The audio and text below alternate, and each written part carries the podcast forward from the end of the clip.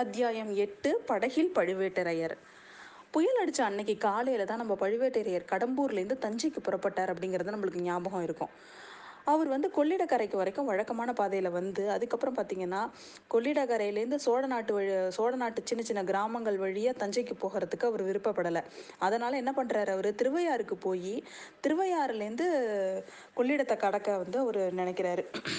அதனால் அவர் என்ன பண்ணுறாருன்னா அந்த அந்த பாதையில் அவர் வந்து பிரயாணம் போயிட்டுருக்கிறாரு.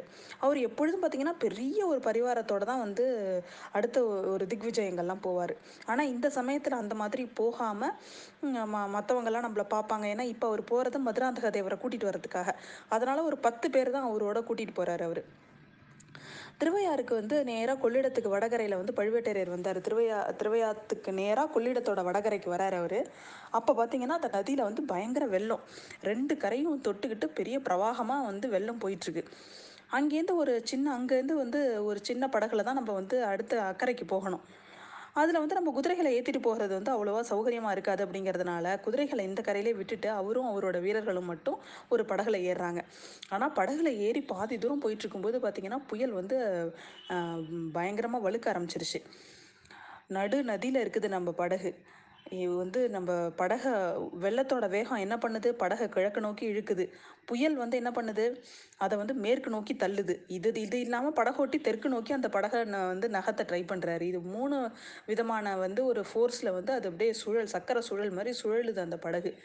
அந்த பழுவேட்டரையரோட மனசும் பார்த்தீங்கன்னா அப்போ வந்து இந்த ஓடம் எப்படி சுற்றுதோ அதே மாதிரி அவரோட மனசுலையும் புயல் அடிச்சிட்டு இருந்துச்சான் ஏன் அப்படின்னு பார்த்தீங்கன்னா நந்தினி பக்கத்தில் இருக்கும் பொழுது அவருக்கு வந்து அவர் சொல்கிறது எல்லாம் கரெக்டுன்னு தோணும். அவரோட ஒரு ஒரு மனசு அவரோட மூளை அப்படிங்கிறத வந்து அறிவு வந்து மங்கி போயிருக்க மாதிரி தான் இருக்கும் அவளுக்கு முன்னாடி. அவள் என்ன சொல்கிறாளோ அதெல்லாம் கரெக்ட் அப்படிங்கிற மாதிரியே தான் அவர் வந்து இருந்து இருந்துட்டு இருந்தார். இப்போ வந்து அவர் தூரமாக இருக்கிறாரு நந்தினி கிட்டேருந்து இப்போ அவரோட அறிவு விழிச்சுக்கிட்டு நிறைய கேள்விகள் அவர்கிட்ட கேட்டுக்கிட்டே இருக்குது இப்போ வந்து தஞ்சைக்கு அவரை வந்து போய் மதுராந்தார கூட்டிட்டு வான்னு நந்தினி சொல்லிட்டா. அதை சரின்னு சொல்லிட்டு அவர் வந்துட்டாரு. ஆனால் பிரயாணம் வந்ததுலேருந்தே பார்த்தீங்கன்னா அவருக்கு வந்து நிறைய சந்தேகங்கள் ஏற்பட்டுக்கிட்டே இருக்குது ஒரு அவளோட வயசில் இருக்கிற ஒரு மூணு இப்போ வாலிபர்களுக்கு நடுவில் அவளை நம்ம தனியாக விட்டுட்டு வந்துட்டோமே அப்படிங்கிற ஒரு மன ஒரு ஒரு எண்ணம் வந்து அவருக்கு ஏற்பட்டுக்கிட்டே இருக்குது யார் அந்த மூணு பேருன்னு நம்ம எல்லாருக்கும் நல்லா தெரியும். கந்தமாறன் வந்தியத்தேவன் ஆதித்த கரிகாலன் இந்த மூணு பேர் தான். இவங்க மூணு பேர்கிட்ட விட்டுட்டு வந்ததுக்காக அவர் இவ்வளோ வருத்தப்படுறதுக்கு காரணமும் இருக்குது ஏன்னு பார்த்தீங்கன்னா ஃபஸ்ட்டு வந்து அவன் கந்தமாறனை வந்து எங்கே வந்து பொக்கிஷ நிலவரையில் தான் அவர் பார்த்தாரு அவர் பார்க்குற பார்த்தப்பவே கந்தமாறன் என்ன கேட்டான்? நந்தினியே உங்கள் பொண்ணா எதுன்னு கேட்டான். அதுவே அவருக்கு வந்து அப்படியே ஈட்டி எடுத்து சொருகின மாதிரி இருந்தது அவருக்கு மனசில். இன்னமும் அந்த கோவம் வந்து அவர் மேலே அவன் மேலே அவருக்கு இருந்துக்கிட்டே தான் இருக்குது அந்த கோவத்தில் தான் அவர் அன்னைக்கு என்ன பண்ணார்? பின்னாடி வந்த காவலன் கிட்ட அவனை கொன்னுடுன்னு சொல்லிட்டு கோவமாக சொல்லிட்டு வந்துட்டார். அதுக்கப்புறம் அதை சொன்னதுக்காக அவர் வருத்தப்பட்டார். ஆனால் எப்படியோ அவனை அவருக்கு வந்து இப்போ வரைக்கும் கந்தமாறன் எப்படி பொழைச்சிக்கிட்டான்? அந்த காவலன் எப்படி செத்து போனான் அப்படிங்கிறது அவருக்கு தெரியவே இல்லை. அந்த கந்தமாறன் எப்படியோ பொழைச்சிக்கிட்டான். பொழைச்சதுக்கு அப்புறமும் நந்தினி தேவி தான் வந்து அவரோட அவளோட அரண்மனையிலேயே வச்சு அவளே வந்து சிகிச்சை பண்ணி அவனை வந்து அவனை சரிப்படுத்தினது எல்லாம் நம்ம எல்லாருக்கும் தெரியும். அது பழுவேட்டையருக்கு சுத்தமாக பிடிக்கல. அடுத்தது பார்த்தீங்கன்னா வந்தியத்தேவன். வந்தியத்தேவன் வந்துட்டு அவ்வளோவா வந்து நம்ம வந்தியத்தேவன் வந்து பார்த்தப்பவே அவருக்கு அவ்வளோவா பிடிக்கல. அது மட்டும் இல்லாமல் நம்ம சக்கரவர்த்தி கிட்ட போய் ஏதோ எச்சரிக்கை செய்யறதுக்கு முயற்சி பண்ணது. அது மட்டும் இல்லாமல் அரண்மனையிலேருந்து தப்பிச்சு ஓடுனது. இந்த மாதிரி பல விஷயங்கள்னால வந்தியத்தேவனை அவருக்கு சுத்தமாக பிடிக்கல.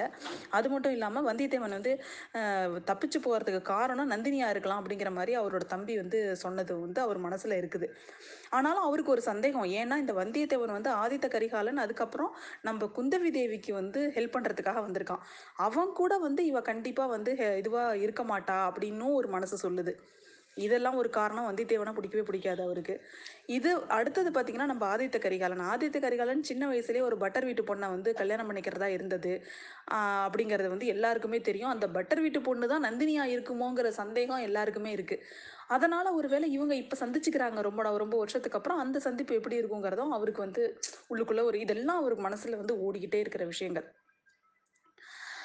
நான் ஆதித்த கரிகாலன் பற்றி அவருக்கு வந்து சுத்த அவருக்கு நம்பிக்கை இருக்குது நிறைய. ஏன்னா அவர் சோழ என்னவா இவ எப்படிப்பட்ட ஒரு சூழ்நிலையாக இருந்தாலும் அவன் சோழகுலத்தில் வந்தவன். கண்டிப்பாக பிறன்மனை வந்து அவன் அவனோட இதில் இருக்காது. அந்த மாதிரி இருக்க மாட்டான் அவன்.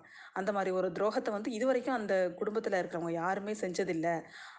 பெண்கள் விஷயத்தில் வந்து நடத்தை குறைவாக யாருமே இருந்தது கிடையாது. அதனால் ஆதித்த கரிகாலன் மேலே அவருக்கு வந்து அளவு கடந்த நம்பிக்கை அந்த விஷயத்தில்.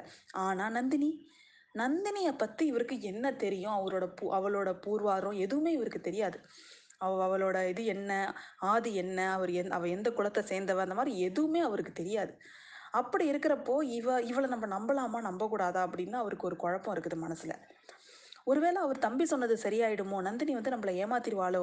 கதைகளில் தான் இந்த மாதிரிலாம் கேட்டிருக்கோம். அது உண்மையிலேயே நம்ம விஷயத்தில் நடந்துருமோ? அப்படிங்கிற ஒரு ஒரு பயம் வந்து சந்தேகம் பயம் இது எல்லாமே அவர் மனசில் அப்படியே ஒரு புயல் மூட்டமாக இருந்துக்கிட்டே இருக்குது அவர் அவர் இந்த மாதிரிலாம் யோசிக்கும் பொழுது தான் வந்து அவரோட அறிவு இப்போ தான் நம்ம கொஞ்சம் கொஞ்சமாக வந்து முழிப்புக்கு வருது. அவர் அந்த சமயத்தில் வந்து பத்து பேருக்கு முன்னாடி இருக்கிறதுனால என்ன பண்ண முடியல? தலையில் வந்து அடிச்சுக்க முடியல கையால்.